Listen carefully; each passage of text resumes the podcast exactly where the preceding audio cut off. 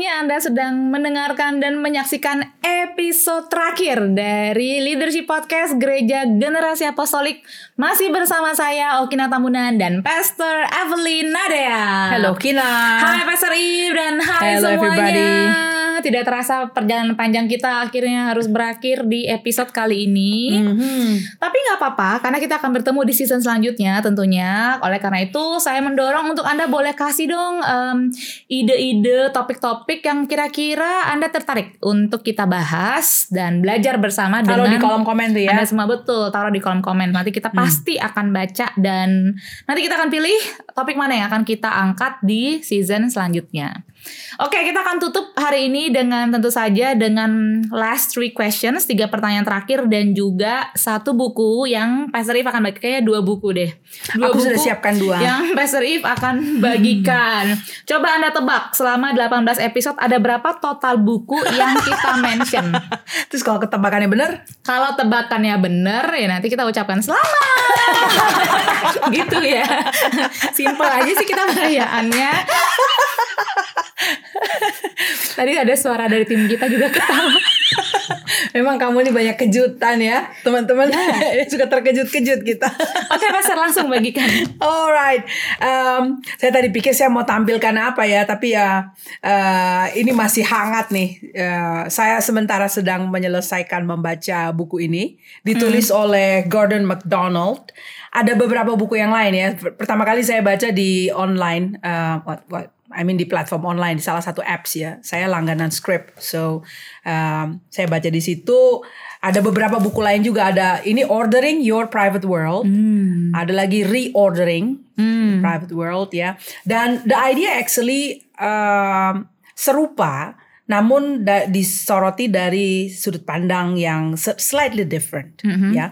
Jadi private world ini adalah is the inner chamber of the life of a leader, ya kan. Dan kalau ada chaos di situ, maka eh, itulah yang nanti akan terwujud atau terlihat di luar. Oke. Dan Gordon MacDonald dia moving slowly uh, step by step in how to expound that gitu kan. Mulai dari how do you motivationnya apa sih untuk berubah gitu kan. Lalu yang menarik adalah dia soroti the use of time. Hmm. jadi rupanya mau order your mau menata kembali kehidupan Dunia, keotik di dalam dunia dunia, di dalammu itu ya, untuk menghasilkan sesuatu yang berbeda di luar it involves Saya setuju. keseriusan dengan waktu. Setuju. Jadi how do you actually managing Your time. Hmm. time, gitu kan? Karena ada elemen ini ini menarik sekali buat saya.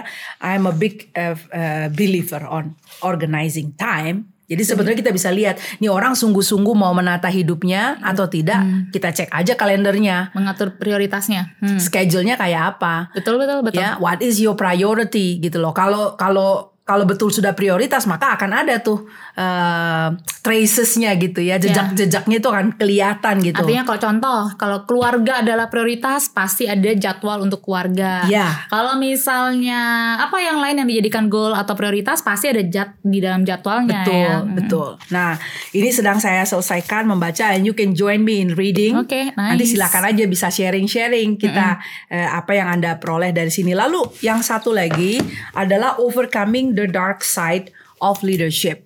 Jadi eh, menggabungkan kedua buku ini kita tahu bahwa Cocok ya. kalau kehidupan private kita tidak tertata ya yang kalau kalau duduk sama apostle ini dia akan bilang di iceberg underneath Hmm. ya kan kalau gunung es di bawah permukaan itu tidak terdeteksi atau tidak terdata makanya kemudian akan ada dark side dari kepemimpinan sisi gelap dari kepemimpinan tuh akan muncul nah buku ini sudah ter- diterjemahkan ke dalam bahasa Indonesia Betul. ditulis oleh Gary McIntosh ya dan sisi gelap itu meliputi ini ada compulsive leader pemimpin yang kompulsif ya ada narsistik Model-model kepemimpinan Iya. yang dibahas. Lalu ada yang paranoid, ada yang codependent. Wah repot nih kalau pemimpin tuh codependent. Codependent. Nah, kemudian passive aggressive leader. Hmm. Wah ini yang sebenarnya ada ada undercurrent ya. Jika Anda melihat potensi-potensi itu dalam diri Anda, boleh dapatkan bukunya tadi Pastor ya. Iya silahkan deh. Ini dalam bahasa Indonesia Dan saya sangat highly recommend. Saya sedang membaca buku ini Untuk yang kedua kali. The first time I read it Adalah sekitar tahun 2016 Awal 2017 Uh, Again ya Sepertinya buat saya ada pengulangan uh, revisiting lagi sehingga ada beberapa buku yang saya sudah baca dan glean from it di tahun 2016 sekarang kayaknya tergerak untuk baca lagi Ki mm-hmm. with a fresh and deeper understanding gitu. Jadi dua buku ini yang saya hadirkan. Nah, itu adalah buku-buku terakhir yang kita share di season kali ini. Pastikan dari serentetan buku yang kita sudah tayangkan dan kita sudah bahas berapa yang Anda punya? Berapa yang Anda sudah baca? Boleh juga jawab di kolom comments. Oke? Okay? Oke, okay, Peser. Uh, tiga pertanyaan terakhir juga kita nggak tahu pertanyaannya apa. Sama seperti episode-episode berikutnya kita nggak tahu pertanyaan apa yang akan kita jawab. Jadi benar-benar tuh secara alamiah kita jawab ya. Peser, If boleh ambil Saya ya. Oke. Okay. What is the most important risk you took and why? Alright. Um, apa resiko paling penting yang pernah kamu ambil dan mengapa? Well, it's to me, I consider it is risky to step into this high call of God, hmm. uh, di mana saya dipercaya untuk menggembalakan. Itu is a high risk. Um, untuk bisa membawa sekian banyak keluarga ya untuk kemudian memastikan dalam perjalanan hidup bersama ini mereka mengalami spiritual formation and there is yeah. enough room untuk itu jadi itu buat saya adalah important risk, yeah. important and risky ya. Tapi kalau ditanya mengapa, mengapa itu karena personal encounter dengan Tuhan. It is something that I negotiated with the Lord for uh, for I think quite a time ya. Yeah. Saya nego because my mind is always somewhere else, other ministry gitu. Namun uh, finally waktu Tuhan tanya sama saya bahwa to continue what your spiritual parents have done is a noble thing. Hmm. Itu adalah hal yang mulia. Nah, that that touch my heart. And finally I say yes. Hmm. Gitu. Jadi ada alasannya mengapa dan dari titik journey itu dari titik itu kemudian ada perjalanan iman buat saya di mana Tuhan uh, melawat beberapa kali dan mengkonfirmasi dan memberikan kejelasan clarity clarity yang saya butuhkan gitu loh. So I think that is um, an important uh, dan cukup beresiko yang saya ambil. Hmm. Pilihan yang cukup penting dan beresiko. Sangat penting. Iya, ya, sangat ya, penting. Sangat penting dan beresiko. Wow, wow. oke. Okay.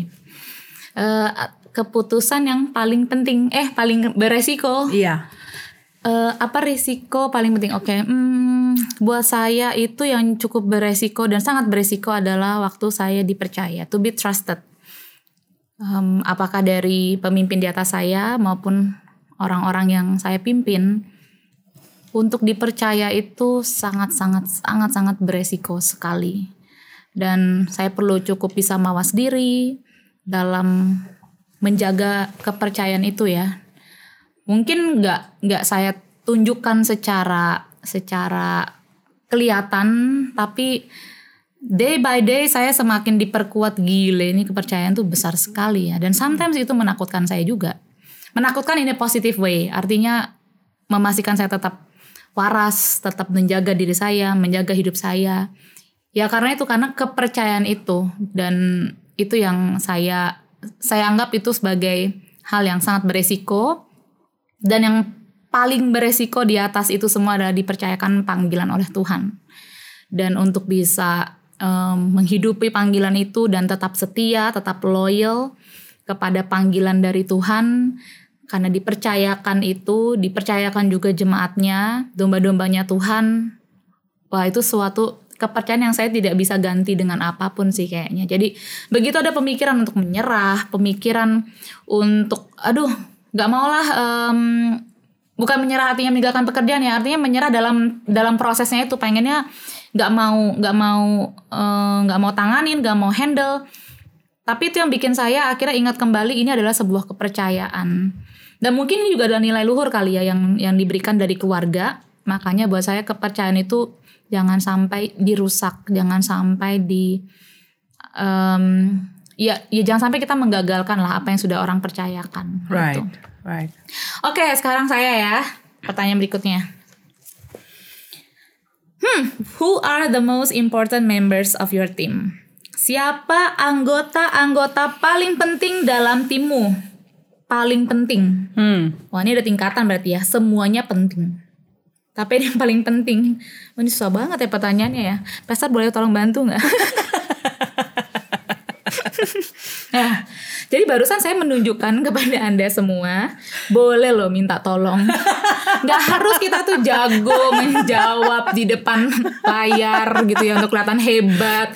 Kayaknya oke semua pertanyaan bisa dijawab. Kali ini saya minta bantuan Pastor If. I, I agree that there is nggak ada yang namanya anggota tim yang paling, Paling penting. penting. ya. Eh, Siapa yang bikin pertanyaan ini ya? siapa yang paling penting? I don't think uh, kita bisa menempatkan pada siapa yang paling penting. Ini cukup tricky. Cukup tricky ya. Cukup tricky ya. Karena semuanya punya porsinya masing-masing dan penting di dalam tim itu gitu ya. Karena memang em, karena kalau dalam satu tim ya, apalagi kalau kita yang sebagai koordinator atau sebagai orang yang di yang dipercaya lah untuk memimpin tim itu, memang tidak menutup kemungkinan ada ada jadi bisa jadi ada jealousy atau ada apa ya? Hmm, inilah orang-orang jadinya bisa menganggap si pemimpin ini lebih pilih kasih sama yang ini gitu. Iya, uh, mungkin saya saya begini aja uh, melihatnya gitu ya. Em, saya melihat tim itu sebagai suatu orkestra dan dalam orkestra itu ada berbagai macam alat musik besar dan kecil yang bersuara keras maupun yang bersuara kecil ya. Tapi kalau kita tanya dalam komposisi-komposisi musik yang mana yang paling penting? Hmm. ya mungkin untuk komposisi-komposisi tertentu ya nah kalau kita saya suka nonton orkestra di mana leadnya itu adalah seorang pemain biola tapi dia diiringi oleh a whole orchestra apakah kita berkata bahwa si pemain biola itu atau biola itu menjadi yang paling penting karena dia dapat peranan sebagai lead di dalam piece itu Hmm. I don't think so Betul. it just happen bahwa di dalam project itu dia harus lead peranannya iya peranannya ya dia sehingga dia lead. akan lebih sedikit menonjol daripada instrumen yang lain karena dia lead gitu kan tapi tidak berarti bahwa dia menjadi lebih penting daripada alat musik yang lain jadi tergantung roles and responsibility saja gitu loh jadi kalau dikatakan paling everybody have their portion maybe Betul. maybe it's safe to put it that way Iya iya iya. Ya. Termasuk Rasul Paulus juga menuliskan ya kita diumpamakan seperti anggota tubuh dan semuanya itu penting. Ya Anggota kalau kita bicara dalam rangkaian, contoh saja di dalam rangkaian eh, memproduksi podcast ini, ya, we start from the beginning, di mana Eh, kita ada, mungkin boleh sebutkan peser siapa aja gitu Ya, ya. ada- Ada peranan apa aja. boleh nih, ya. Bo- eh, boleh aja itu yang merasa ya boleh komen ya Gitu kan. Itu aku gitu. Ya, Jadi dalam masa konsepsinya, dalam masa konsepsinya it's only the two of us. Hmm. Kita omong-omong over coffee, berandai-andai, it would be nice gitu. Tapi dari kita berdua kemudian kita casting vision and then we have designers coming in, contractors coming in. Lalu kita duduk Ya, sama saya. teknisnya ya. secara teknis duduk dengan saya, oke ya, Pastor how do, would you like to have it? Mm-hmm. Saya bilang oke measurementnya dari sini bentukannya kayak begini. What would be the color? Timnya kayak gini. But I- Mm-hmm. saya kan nggak dikte. Nah dalam proses konsepsi di bagian itu, maka tim desainer kita akan muncul ke permukaan dan it looks like they are having the bigger portion of the At that project time. at that time pada stage itu gitu loh. Di situlah uh, ada dua orang visual designer ya, ya saya bilang dua karena si kontraktor ini juga kemudian Jadi kontraktor apa decorator atau apa ya peser? ya keahliannya multi sih. Atau pianis kali ya? dia pemain piano juga in the making. nah, jadi itu mereka berdua tuh pada stage itu, ya kan? Lah, kemudian dibangunlah settingnya dan apa segala ya. Em, kita punya tim technical belum terlibat. But then when you start uh, pre-production, ya, going into production, tim technical kita terlibat. Hmm, We have benar-benar yeah. di day shooting tuh ya. Yeah, we have producer, we have camera operators, you know.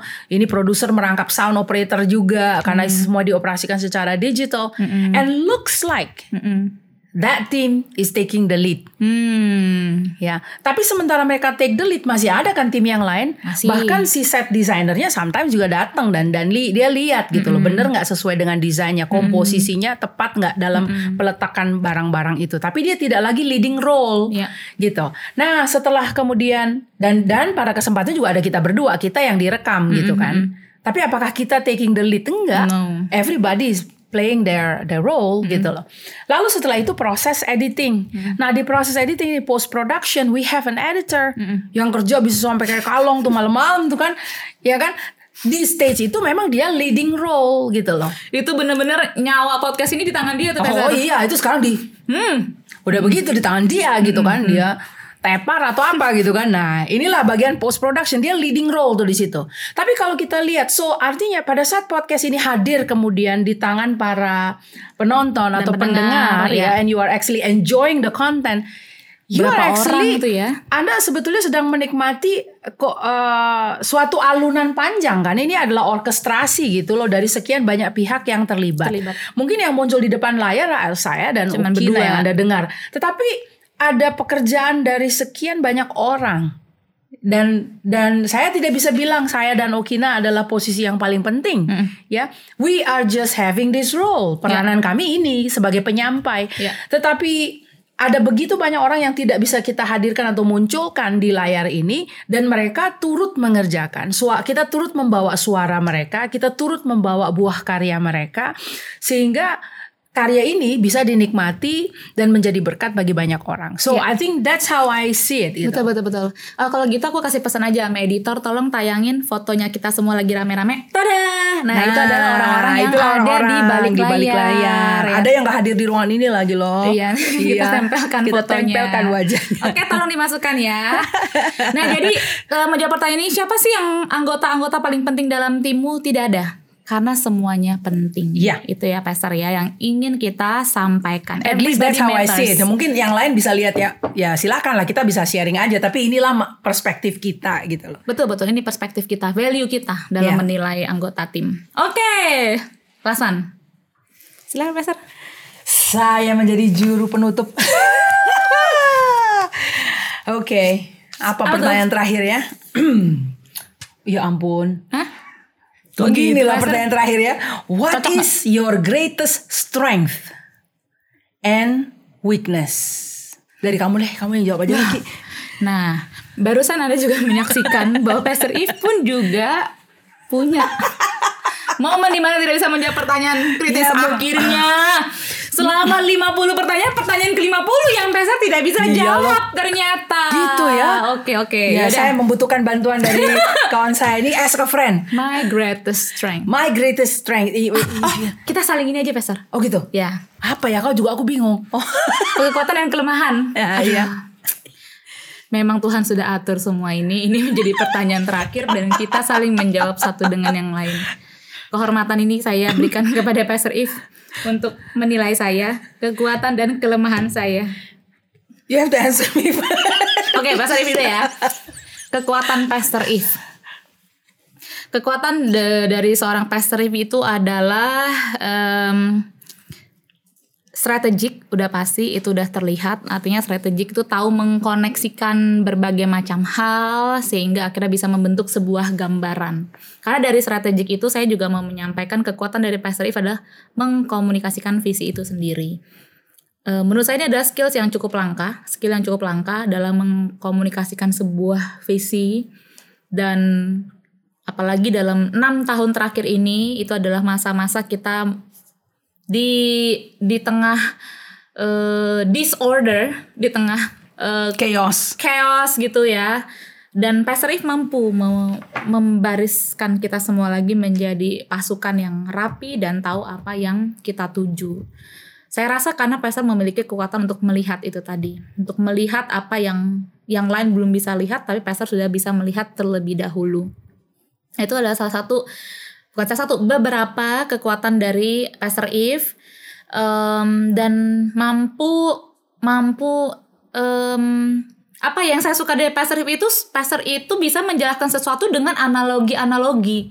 Jadi buat buat kayak Tuhan Yesus ya dalam menjelaskan sesuatu itu pakai peribahasa, Peribahasa. pakai perumpamaan, Perumpamaan. gitu. Supaya Eh, mau perumpamaan ya. ya mau kamu adalah profesi petani, tukang kebun, apa pun itu bisa meng- mengerti dan memahami dan saya lihat siapa pun audiens yang Pastor If sedang berbicara, Pastor bisa menganalogikan dan mengasosiasikan sesuatu untuk bisa connect dengan audiens. Nah, saya rasa itu juga adalah kekuatan dari Pastor If. Em, cara berkomunikasi, public speaking kita nggak usah tanya lah ya. Pastor juga sangat cermat juga di area itu, bisa rapi juga kalau ngomong, nulis juga rapi. Jadi sebenarnya dari cara orang ngomong dan cara orang menulis kita bisa tahu kondisi pikiran itu rapi memang. Bentuk tulisan juga perlu loh. Aku Iya, kalau lagi iya. agak tertekan tulisanku besar-besar dan kacau.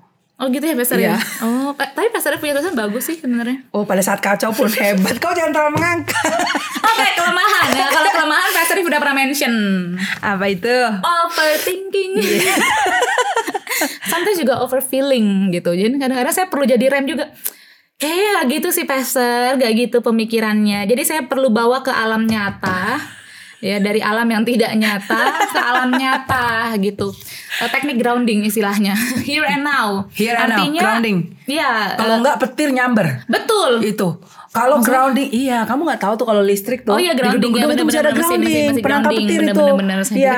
Jadi kalau groundingnya ukurannya miss ya, kurang, itu kalau ada petir menyambar, membakar dia. Hmm, ya artinya orang. mungkin karena itu ya sangat sangat eh, terencana dan juga tipikal melankolik lah terencana dan mau hasilnya excellent. Jadi kalau ada hal yang di luar dari kendali atau di luar dari perencanaan memang jadinya bisa eh, cukup cukup jadi kompleks. Nah kita yang di sekitarnya perlu meyakinkan eh, lihatlah hari ini dan sekarang here and now dan kita bisa lalu ini bersama-sama gitu.